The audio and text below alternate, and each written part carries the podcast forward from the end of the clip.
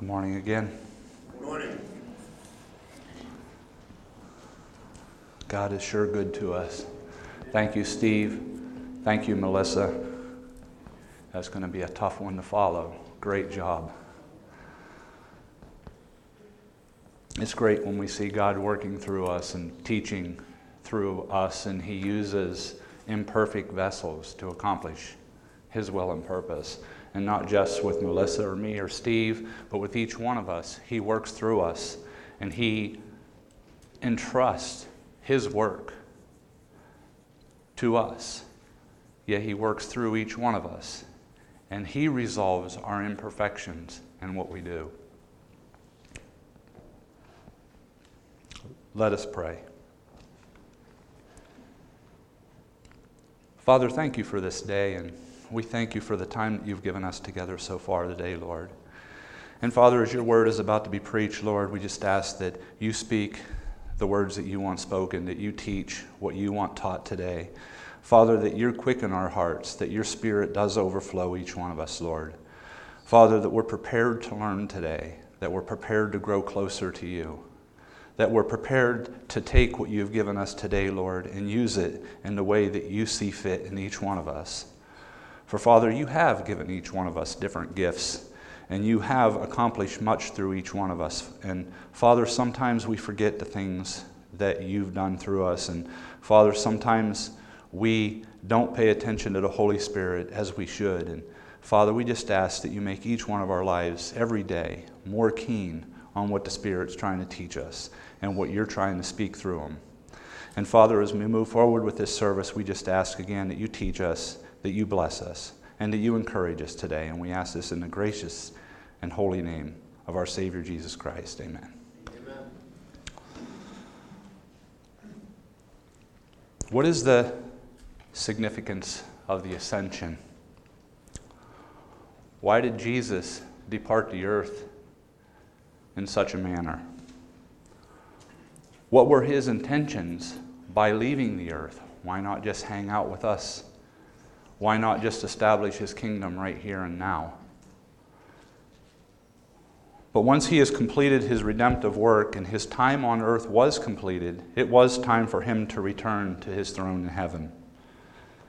And though he left, he didn't leave us. We can always know that God is with us. We can know that He loves us with an everlasting love, that He wants us to continually depend on Him. He wants us to trust Him, and He wants us to know that no matter what, we always can lean on Him and trust in the things that He has for us. You see, God, He, he works through each one of us every day, and He has a plan for each one of us. He's prepared for us what He has prepared for us. We may not understand sometimes in our journey as we walk. I think about what um, my brother in law and sister in law are experiencing right now with the major injury of their, uh, their son, who they love very dearly. Can they make sense of what's going on there? Do they understand why God has allowed that to happen in their lives? But you know, there is purpose for everything that God allows in our lives, though we may not understand it. There is purpose for it, and, and we may not understand that purpose this side of heaven. But we must keep our faith and we must continue to strive for perfection that God has placed in each one of us through Jesus Christ. He has a plan for each of us, and the work He has prepared for us will be to glorify Christ and His holy name. See, it's not about us, it's about God and what He's accomplished through Jesus Christ. Gartner said, Christ departing this earth prepared the way for such New Testament doctrines as Christ being exalted as heavenly king and the role of Christ as mediator. Without the ascension of Jesus, his existence will be confined to this world alone. His acceptance into the kingdom, or I'm sorry, his acceptance into the presence of God assures believers that his mission has been accomplished. His exaltation at the right hand of God means that his new status as Lord and Christ has been confirmed by God. Before we really talk a lot about the ascension, I'd like to take a little bit step back and let's talk about our history a little bit and how we got where we are. And, and uh, I'm going to move all the way back to Genesis chapter 1, where God created what is good. God didn't create things that were bad, He created what is good. And in Genesis 131, God saw that all that He has made, and He said, It is very good. It wasn't God that messed things up, it was us. We messed things up. And we can go to Genesis chapter 3, starting in verse 1, to see that. You see, God accomplished many good things all the way up to the fall, and He created everything that is good. But as we go to Genesis chapter 3 and starting in verse 3, we see now the serpent was more crafty than any of the wild animals the Lord God had made. He said to the woman, Did God really say to you, You must not eat from the tree, in any tree in the garden? And the woman said to the serpent, We may eat fruit from the trees in the garden. But God did say, You must not eat fruit from the tree that is in the middle of the garden, and you must not touch it, or you will die. You will not surely die, the serpent said to the woman. For God knows when you eat of it, your eyes will be opened, and you will be like God, knowing good and evil. When the woman saw that the fruit of the tree was good for food and pleasing to the eye, and also desi- desirable for gaining wisdom, she took some and she ate it. She also gave some to her husband who was with her, and he ate it. Then the eyes of both of them were opened. They realized that they were naked. So they sewed fig leaves together and made coverings for themselves. At this moment in time, they realized their mistake, but it was too late, wasn't it? They disobeyed God. And as everything that I've read in scriptures up to this point in, in uh, the book of Genesis, there's nothing that says that there was any other law that they had to keep other than do not eat of the fruit of that tree.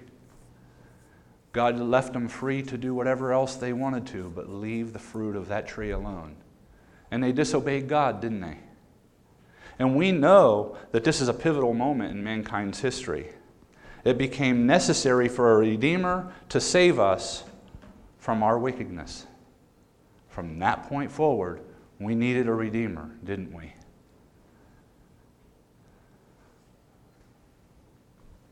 And you know, I want to share a little personal story, something that happened this week in my life. Because even though we're Christian, we still fail. My wife asked me the other day to pick something up for her that was on the floor. And so I reached over to pick it up. I was in my recliner, reached over to pick it up. There was this fan running. And I kicked over the fan. And when I kicked over the fan, it broke one of the blades. Well, my wife has a difficulty sleeping at night. That fan running helps her to sleep and stay asleep without a lot of disturbances and I know this. And she said to me, You're going to have to go get me another fan. Well, this is 9:30. I'm getting ready to go to bed. I didn't want to go get a fan, and Melissa said it well. We don't do things for God when it's convenient for us. We do them now because that's what God wants us to do, right? Was it convenient for me to get up and go get a fan right then and there? Well, I'll tell you, I didn't. My stubborn self didn't. And Jen's stubborn self had a story to tell that was kind of um, hitting the heart to me. And just in a few minutes, I was like, you know what? I should have just got up and went and got the fan. It would have been way better for me and our relationship, and even my relationship with God. If I would have just went at that moment and said, you know what, hon, you're right, I understand that it's important to you that you have that fan so you can fall asleep. But I didn't. I failed. And I believe that I sinned in that moment. Because, not because of um, not going for Jen at that moment, but because of my attitude behind it and me not wanting to do it and setting and, and, and everything that ensued after that all played a role into I sinned. So I need a redeemer. God is using an imperfect individual right here to share his love with you right now. But you see, thankfully, God has already forgiven me. I've prayed to him and I've asked him to forgive me, and I know he has. But you know, Romans 3:23 teaches us for all have sinned and fall short of the glory of God. There's not one person in this room that hasn't. And there's not one person in this room that will not that will, that can say I will never sin again. Even the redeemed, we fall short of the glory of God, and that's why we need a redeemer.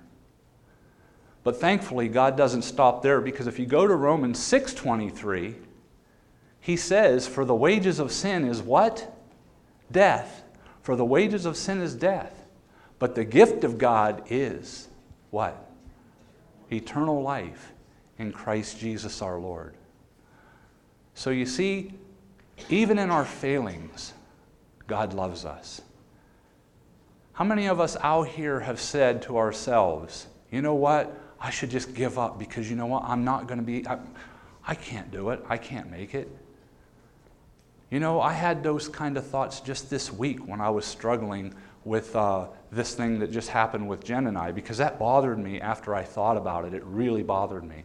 But you know, I'm like, God, how can you work with someone like me? I'm going to be preparing a sermon to share with the church, and I just don't feel that I'm adequate for this job. And you know what? I'm not. I am not adequate for this job. The only reason I can do the job that God has given me to do here is because of His Spirit, His Spirit working through me. Because outside of Him, I'm nothing. And that's the way each one of us should feel and understand that outside of God, we are nothing. But I can be confident that my sins are already paid for because Christ nailed them to the cross when He died for me and you. He loves each one of us. And then, and then when we, when we uh, see that we are in this situation that we cannot solve, we can't solve this problem, can we? The problem of sin in our lives. It requires God's intervention. And if God did not intervene, we would have no hope of salvation, would we? We would have no hope of a good future. We would be doomed for hell for all of eternity. But let, us let, take a look at Genesis chapter 3, verse 15. Because God didn't just leave Adam and Eve hanging and saying, Well, you know what? You sin, so I'm going to wipe you from the world. That's not what He did. We see an illusion of Christ ret- uh, coming to this earth and providing a way of salvation right here in Genesis 3, chapter 15. Because God wanted to bring reconciliation between us and Him. And He said, I will put enmity between you and the woman, and between your offspring and hers, and he will crush your head, and you will strike his heel. That's an allusion to the cross right there. Jesus already had a plan laid out. The Father had a plan laid out before this world was even created, before the foundations of the earth were done. God already had a plan for our redemption. How is that for an eternal, loving God? But God wasn't happy with just providing a way of salvation for us, was He? He wanted us also to know that we're sinners. He wanted us to see that we're sinners, that we fall short of His glory. So, what did He do? He created the law, didn't He?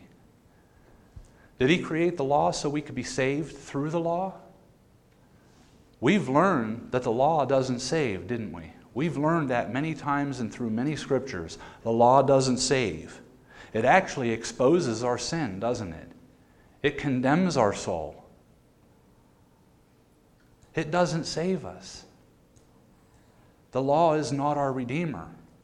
The law is what makes us realize and understand the depths of our wicked ways and how evil we really are.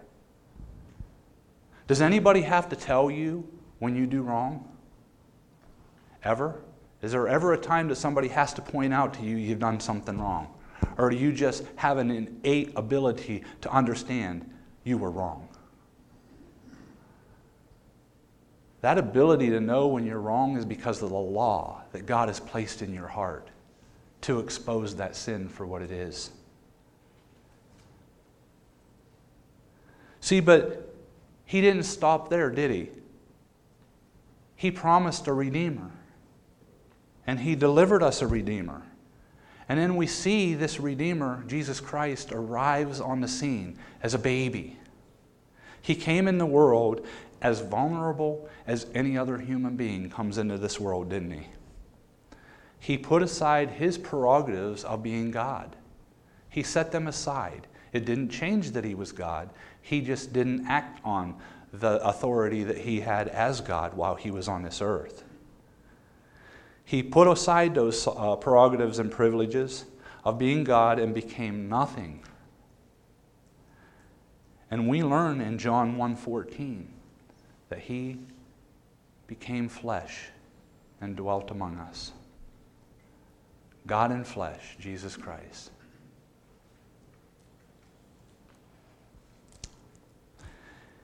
And he entrusted us to his care, didn't he? Mary and Joseph, God entrusted them to his care and to make sure that he was raised and protected as he grew in knowledge, strength, and stature. And see, in, Christ's earthly ministry, he was a healer, wasn't he? He caused the lame to walk, the deaf to hear, and the blind to see. He raised the dead. He fed thousands with a couple loaves and a couple fish. He fed thousands. If we tried to do that with a couple of loaves and a couple of fish, we'd feed a few. And we'd probably still be hungry because we probably should have only fed a couple and we fed a few. But you see, God showed us that He has authority through the Father and the Spirit working through Him. And He taught and spoke with authority like none other, didn't He? But you see, He didn't come to this earth to stay here. He came to this earth to provide a way of our salvation. He knew when He came to this earth that He was laying His life down. And he did just that. He was betrayed by one of his own.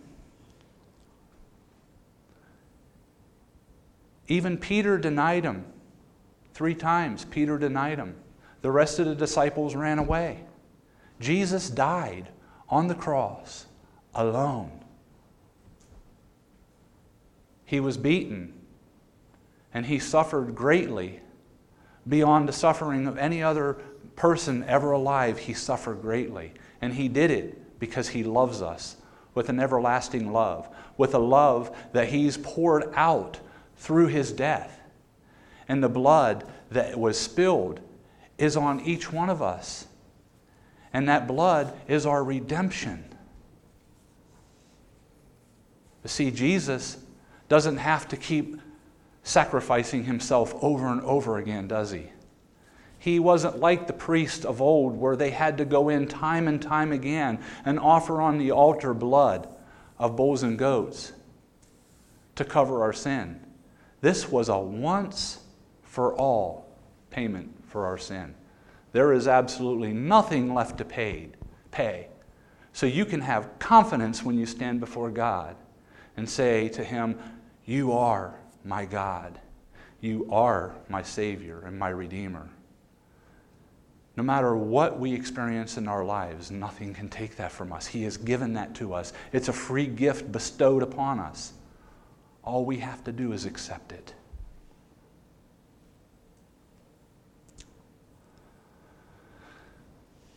But Jesus just dying wasn't going to be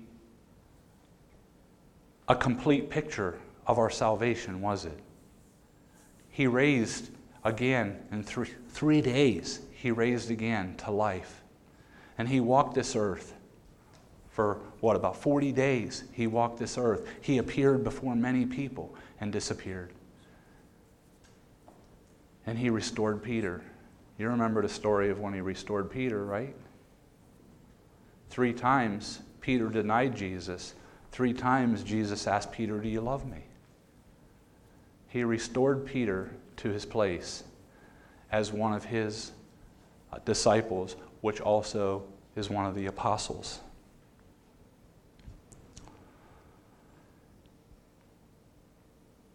And the real message I want to talk about today, really, here is Christ's ascension and the purpose for his ascension. Because you know, but in order for us to talk about the ascension, we have to understand why he had to ascend. We have to understand we're sinners.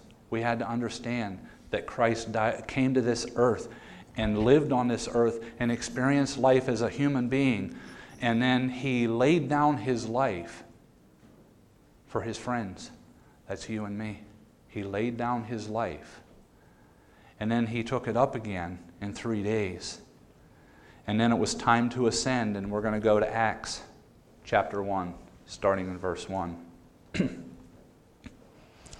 and in my formal book, Theophilus, I wrote about all that Jesus began to do and to teach until the day he was taken up to heaven and after giving instructions through the Holy Spirit, the apostles he had chosen, to the apostles he has chosen, after his suffering, he showed himself to these men and gave many convincing proofs that he was alive.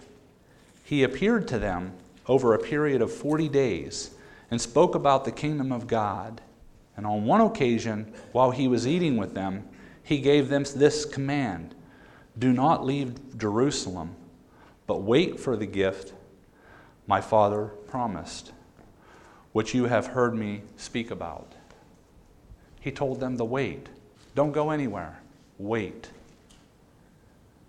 And can you imagine Jesus leaving the scene and not telling them to wait and them trying to go out and share the gospel message and to share the love of God without the power of the Spirit of God behind them, trying to do it on human power? It would not be effective, would it? It is only because of the Spirit of God overflowing in our lives that we have the ability to speak and, and, and, and share the message of God. And that's including the apostles. In order for them to really have power in what they're doing and the power of God behind them, the Spirit of God had to be indwelling them. They had to have the power of God to be able to speak boldly and to share His word with the lost and dying world. You see, so they had to wait for the Holy Spirit. They had to wait for the Spirit to arrive on scene so the Spirit could have indwelled them so they could share God's great love. And then in verse 5, for John baptized with water, but in a few days you will be baptized with the Holy Spirit. So when they met together, they asked him, Lord, are you at this time going to restore the kingdom to Israel? And then he said to them, It is not for you to know the time or dates that the Father has set by his own authority. See, Jesus didn't want them to worry about future events. He didn't want them to worry about what is yet to come. He wanted them to focus on what's going on right now. He wanted them to focus on the gift that he was about to pour out on them because he knew that they had a great ministry ahead of them. And he knew that we have a great ministry ahead of us. See, this message right here wasn't just for the apostles, it was for us also because God wants us to know That yes, it's important that we understand that Christ is going to return. And yes, it's important that we know these things and we should always be prepared. But that should never be our primary focus. And anybody who thinks that their primary focus should be focused on eschatology is wrong. Our primary focus should be out sharing the love of God with the world. That's where our focus should be. If our focus is in doing the work of God and accomplishing His will and purpose in this life, we are going to be prepared when He comes. When He comes, He's going to come. We can't change that. Let's be doing His work when He comes. Amen. It is only by the Spirit of God that that work is going to get accomplished. It's not studying eschatology. It's not just studying the Word of God, but it's acting out the Word of God in our lives.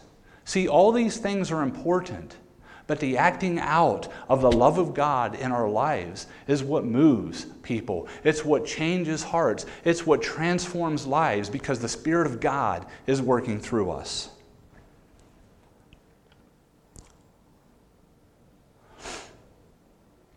So in verse 7, he said to them, It is not for you to know the times or the dates the Father has set by his own authority, but you will receive power when the Holy Spirit comes on you, and you will be my witnesses in Jerusalem and all of Judea and Samaria and to the ends of the earth.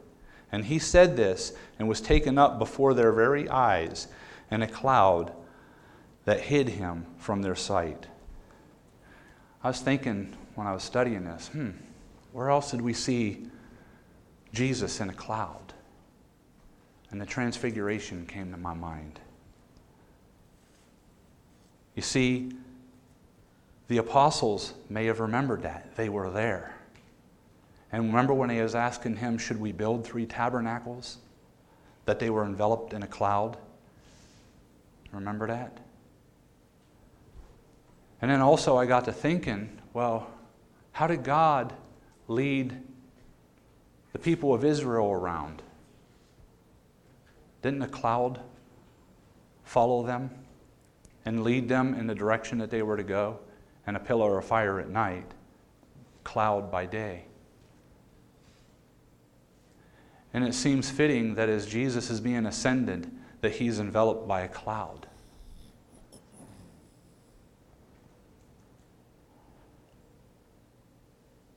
Let's take a minute and go to Luke 9:28.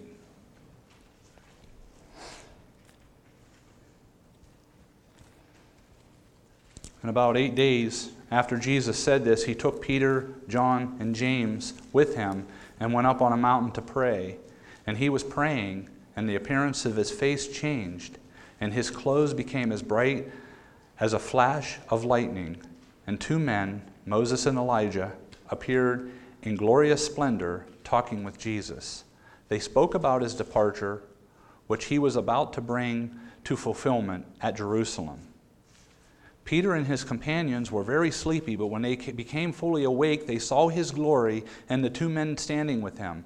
As the men were leaving, Jesus leaving Jesus, Peter said to him, Master, it is good for us to be here. Let us put up three shelters one for you, one for Moses, and one for Elijah.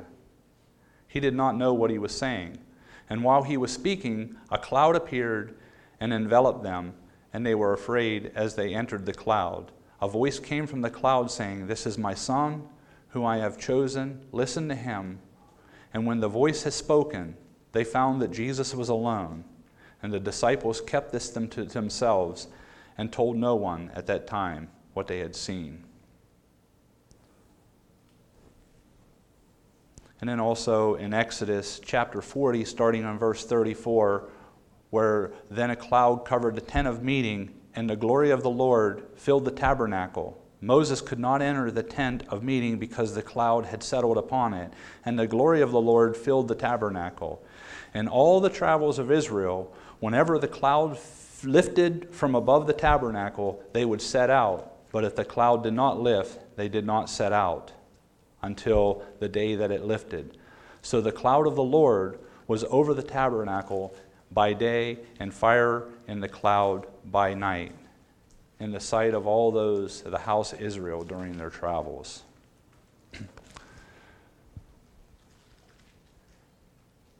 you see, the ascension is an important part of what has to happen, had to happen to complete what God was trying to accomplish. And also, we see in Acts 10, or I'm sorry, 110, that they were looking intently up into the sky and was going when suddenly two men dressed in white stood beside them. Men of Galilee, they said, Why do you stand here looking into the sky? This same Jesus who has been taken from you into heaven will come back in the same way you have seen him go. And real quick, there are four, four purposes of the ascension that, just as I was looking through, that I see. And the first one, Jesus was going to prepare a place for his people. Jesus didn't just leave us behind, he's going to prepare a place for us because he loves us. Uh, number two, he is seated, and a sign that his atoning work is completed and final. His atoning work is done, so he left as a sign that his work on this earth is completed. He accomplished what he came here to accomplish. Number three, he intercedes for his people. God hears intercession from Christ on our behalf constantly. Jesus intercedes for us to the Father couple of verses on your own to look up a little later romans 8.34 roman i'm sorry hebrews 7.25 verse 4 or uh, number 4 reason he is waiting until his enemies are subdued and will return as the final act in the establishment of the kingdom of god I love that song that Steve sang. I asked him to sing that song today because I wanted to make my final points using some of the words from that song. Holy Spirit, you are welcome here. Not just in the surroundings of this building, but you are welcome here in my heart, here as part of me. Come flood this place and fill the atmosphere. Let me be filled and let what you got to teach others through me flow from me. Let your spirit fill the atmosphere around me, God, that others are touched and others are ministered to because I'm being obedient to the things that you have called me to, God. See, He's given us the Spirit so that we can accomplish His will and purpose. And if you feel that the Spirit of God is not working in your life, well, then you got to get in alignment with what God wants you to do and accomplish. Because when you're working God's will, the Spirit of God will overflow in you. You won't even be able to contain it, it's going to flow. And you're going to be speaking and sharing God's love, not just with your words, but also through your actions. I'm going to just jump up and say, you know what, it's time to go get that fan. And if you think God does not care about those tiny things, you're wrong. He cares about those little things. Melissa said it. When you want to do things is not necessarily when God's calling you to do things. God is calling you to do things even in times that you don't want to. You say, Okay, God, I'm going to be obedient to you. Another part of the verse, Your glory, God, is what our hearts long for. If we long for the glory of God, God's glory is going to be on us in such a way that we cannot contain it. We're not going to be able to contain it. We will be overcome by His presence and will not be able to leave it alone. We will have to share it. We will have to express the love of God that He has put into us. He didn't give us that love to keep it to ourselves. He gave us that love because He wants us to express it to the world. Amen. So, brothers and sisters, as I close, say a prayer to God in your heart that you want to express His love to the world. Not condemn the world, love the world. That's how we reach people for Christ. That's how we fill chairs in this place by the love of God not by the condemnation of the sin, but because his love overcomes that condemnation.